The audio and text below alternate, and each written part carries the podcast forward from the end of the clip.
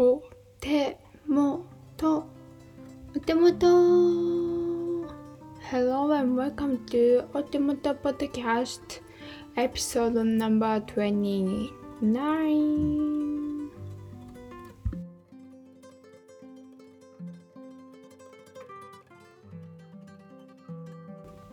いうことで始まりました。お手元ラジオ。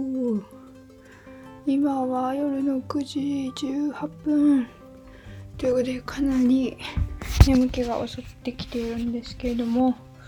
ちょっとねなんか w i f i 調子悪くてでなんか映画見るのも違うし見てても止まるしラジオ聞いててもなんかトゥーマッチだなって思って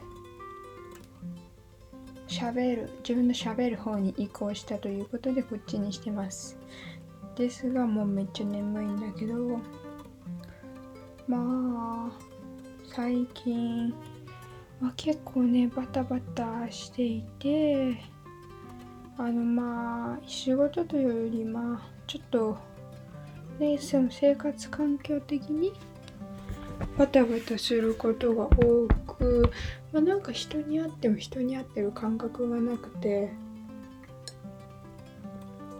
会った実感がないみたいな感じのことも多くてだからすごい虚無感というかなんか虚無感がとっても生まれることが多くって感じですね。かといってめっちゃ人といたいわけじゃないしっていう感じでまあ不思議な虚無感とって感じなんですけど、まあ、何話そうかなと思ったけどやっぱちょっとそろそろ映画の話したいなっていうのでそうだ。今ちょうど思いついたけど最近見てきた映画があるんです。ちょうどちょうど見てきた映画があってでそれが皆様も知っているバットマンシリーズ。あれなんて言うんだろう？バットマンシリーズ。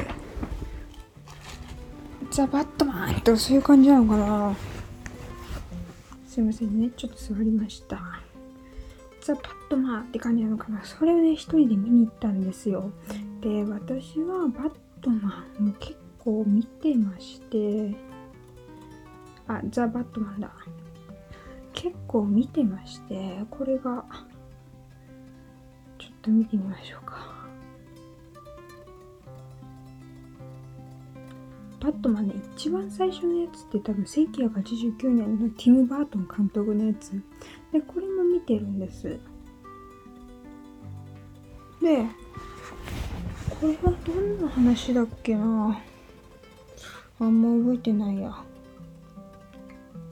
まあでもなんかティム・バートンらしいちょっとダークな感じとちょっとポップな感じもありつつっていう感じでで次のやつが結構皆さん知ってるやつじゃないかなって思うんですけどバットマン。なんだ？とりあえずねなんかバットマンリターンズだ。バットマンリターンズこれが1992年ティム・バートンででこの時にキャットウーマンとあとねペンギン男が出てくるんですよ。もうこれ結構見ただけで超衝撃。ペンギン男とかマジよくできてる感じ。でキャットウーマンもすっごい綺麗で。これ結構好きだったな。でもなんか主役の人がいて誰なのか全然わかんないけどもうキャットウーマンも超綺麗だしその設定もしっかりしてて面白かった。バットマンそう。であといろいろあるんですよ。バットマンニャニャニャニャニャニャって。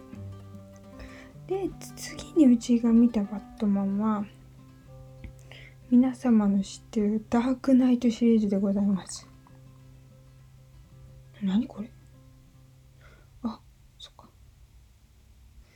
えっとねクリストファー。ちょっと待ってよ。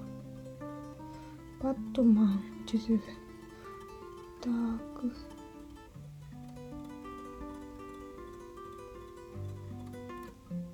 そうクリストファー・ノーランのやつでバットマン・ビギンズ。そして次がダークナイト。でダークナイト・ライジング。この3部作。もうねこれすごかった。一番おすすめなのはダークナイト。うんバークナイトバットマン・ビギンズ何だったっけ？どんな感じだっけ？どんな感じだっけ？あんま覚えてない。うんなんかあんま覚えてない。けどダークナイトはジョーカーが出てくるの。でジョーカーのもうなんだろう。展開の速さがあったよな。結構長かったもんね。結構長かったと思う。何分 ?152 って606002時間半以上あるのダークナイト。結構長かったんだけど意外に見ることができた。ダークナイトライジングとかダークナイトライジングに至ってはダークナイトで結構もう盛り上がっちゃってジョーカー来ちゃってグワーって感じなんだけどもうそのなんだ何がすごいってまジョーカーを演じられてる方の乗り移り方っていうのもすごいしやっぱバットマンって悪なんだけどそのティム・バートンの時も悪で、まあ、結構ダークめな感じが多いんだけどティム・バートンのやつってもうちょっとポップさだったりちょっとありえなさがあったりっていう感じなんだけどダークこのクリストファー・ノーランになってからちょっとリアルさが増してる。だからジョーカーにも本当にいるんじゃないかっていうリアルさが増してるんだよね。でそういうそことまあ本当にちゃんとなんでまあなんだろうお金を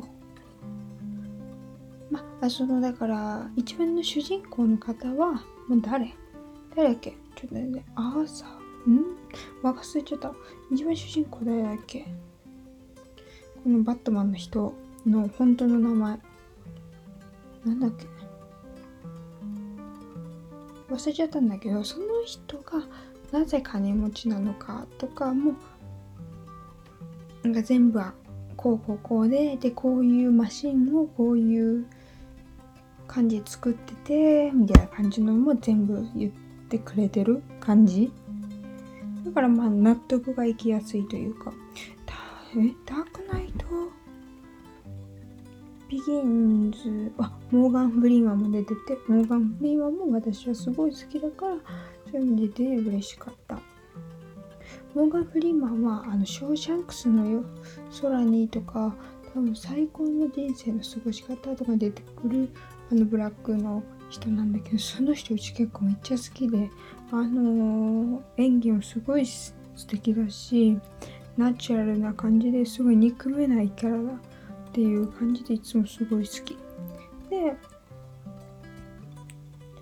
でもねダークナイトは良かったんだけどダークナイトライジングになったぐらいになんかねちょっとどうしたみたいな。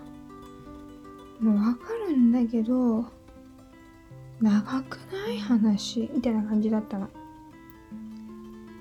でその後にジョーカーが出たじゃん。映画のジョーカー。これも見ました。ちなみに今言ってるダークナイトライジン。ダークナイトえてだバットマンビギンズのこのクリストファー・ノーランシリーズ結構びっくりす。あのグロいのが苦手だったりあんまり人がバンバンバンバン倒れちゃうのが好きじゃない人だったらちょっと見れないと思います。で、次、ジョーカー。ジョーカーもあったよね。えっと、ホアキン・フェニックスのジョーカー。これもね、結構そういう感じだった。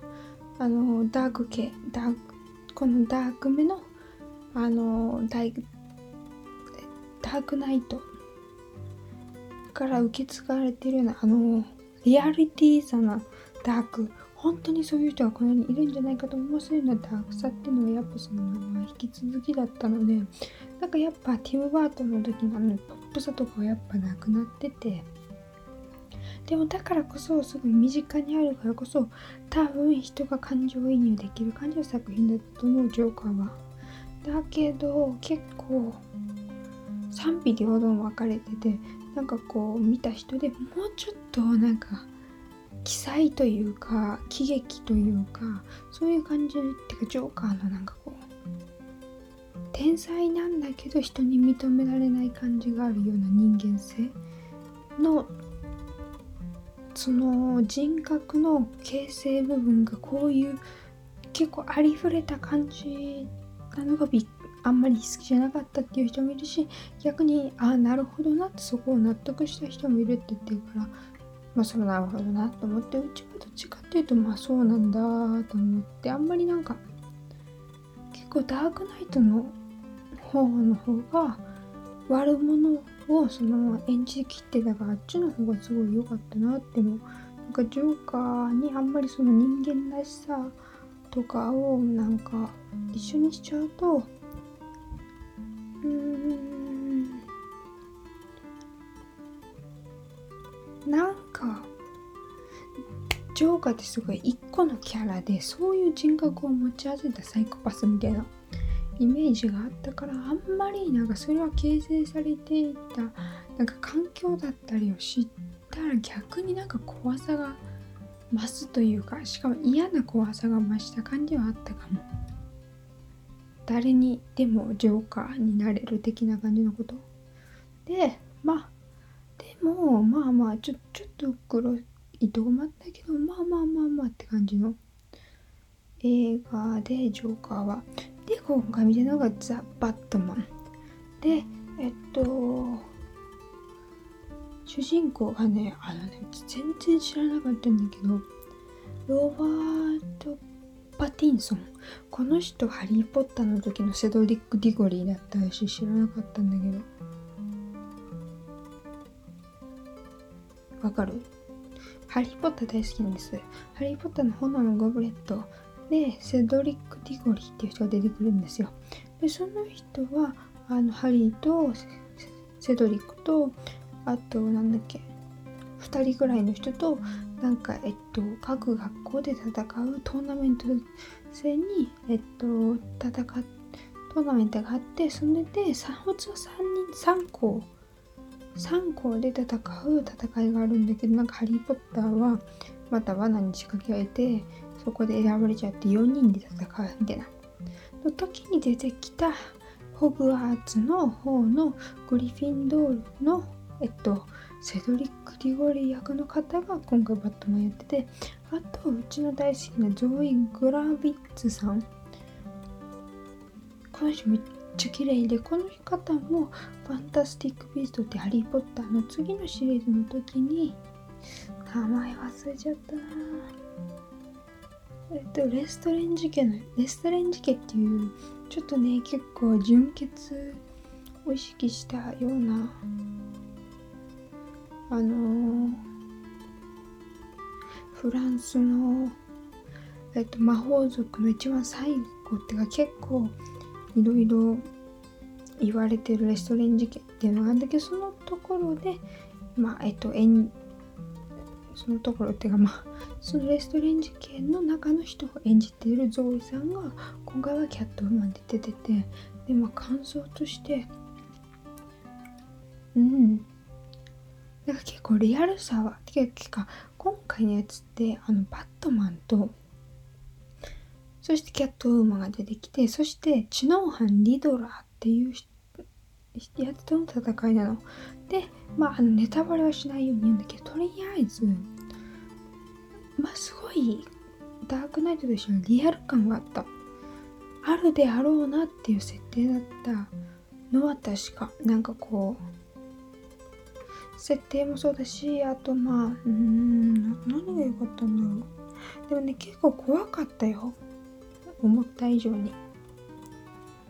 なんかその場面的にすごい怖いシーンが出てくるわけじゃないんだけど結構想像で怖くなっちゃったりするようなとこがいっぱい出てきたから。でもうん結構ちゃんとできてる話だったと思うしなんか最後の最後にまあバットマンの秘密ではないんだけどそういうバットマン周辺の秘密がちょっと暴かれてそれであえ？っていう今までさあのバットマンの周辺の秘密、まあ、そこらの秘密に関して結構まあ善として語り語ってたもの例えば、えっと、ティム・バートの時も善だしダークナイトの時も善として語られていたものが全部ひっくり返ったある秘密があってその秘密についてびっくりした。あそういう持っていき方したんだっていうのは思った。なんかこうえっとまあ普通にいつも通りの感じでちょっとそこがひねってあったりとかあとうんまあちょっとバットマンが飛ぶシーンは CG もっと綺麗にしろよとか思ったりもしたけどあとなんだろうね。うん。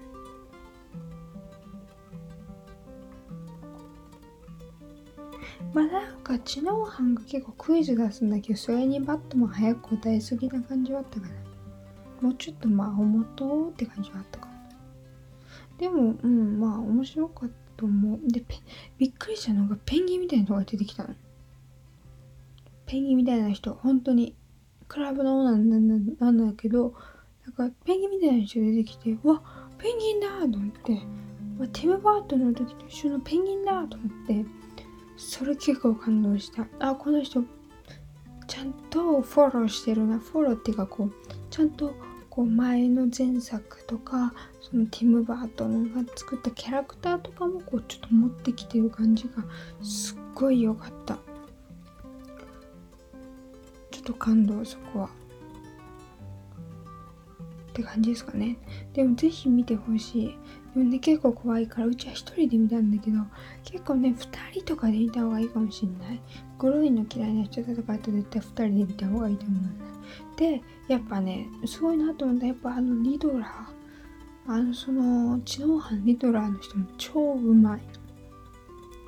すごいうまい。でなんかちょっとねリドラーに関しては自分たちでさえもこう感情移入してしまうようなところがある。彼の内面的な面を見てとか内面的なものからやったことではがすごい悪なことではあるんだけどその時々見せるちょっと表情が最後らへんにあってそういう表情とかがね結構共感というか彼なりの正義をやったような感じもしてそうじゃないんだけど本当はね。でもまあ彼を生み出したのは彼自身ではなくその周りの環境でもあるからってとこもあってうん。リドはなんかそのやり方とかすごい嫌だけどでもなんか完全に憎めないなんかこう街が作り上げたモンスター感もありましたね。うん。っていう感じですね